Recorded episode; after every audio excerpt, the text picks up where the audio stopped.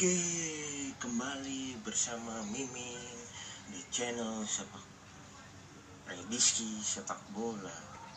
Kali ini Mimin akan membahas prediksi mix parlay 7 sampai 8 Februari 2021.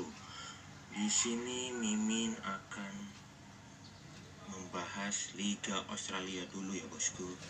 Di sini ada Newcastle Jet versus Melbourne City. Big Melbourne furnya seperempat. Satu dua. Ada lagi Central Coast Mariners versus Western United.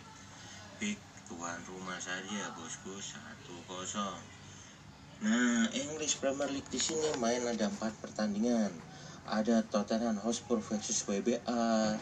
Tottenham di sini harus menang, harus menang. Kalau kalah kalah terus, Wanru pecat, yakin mimin ini. Kurnya tinggi juga ya bosku, satu seperempat. Beba juga di papan bawah nih, kalau nggak menang udah kebangetan nih Mourinho CS nih. Terus ada lagi Wolves versus Leicester. Leicester ini lagi bagus-bagus ya bosku. Peringkat tiga di atas Liverpool. Borgia ngepur juga seperempat dengan satu empat.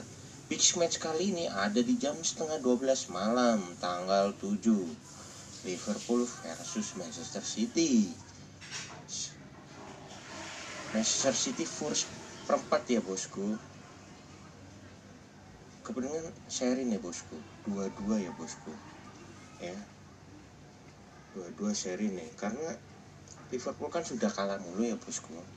Dia harus menang atau seri tapi lawan Manchester City. Nah sebelum sebelumnya Manchester City itu nggak pernah menang di Anfield.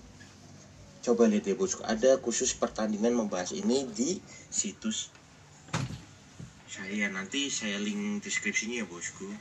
Tapi partai ini pas tertentu bisa menang Liverpool bisa menang sih jadi Mimin ini agak bingung untuk partai ini ya karena tapi saya rasa sih karena biasa kalau first perempat Mimin itu cenderung sih bosku.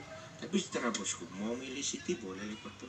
Tapi untuk partai ini Mimin nggak yakin. Mending skip aja ya bosku